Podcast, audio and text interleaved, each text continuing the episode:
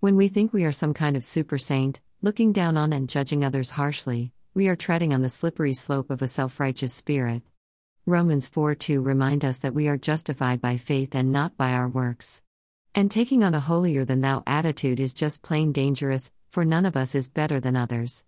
Charles Spurgeon addressed this once, writing The greatest enemy to human souls is the self righteous spirit which makes men look to themselves for salvation.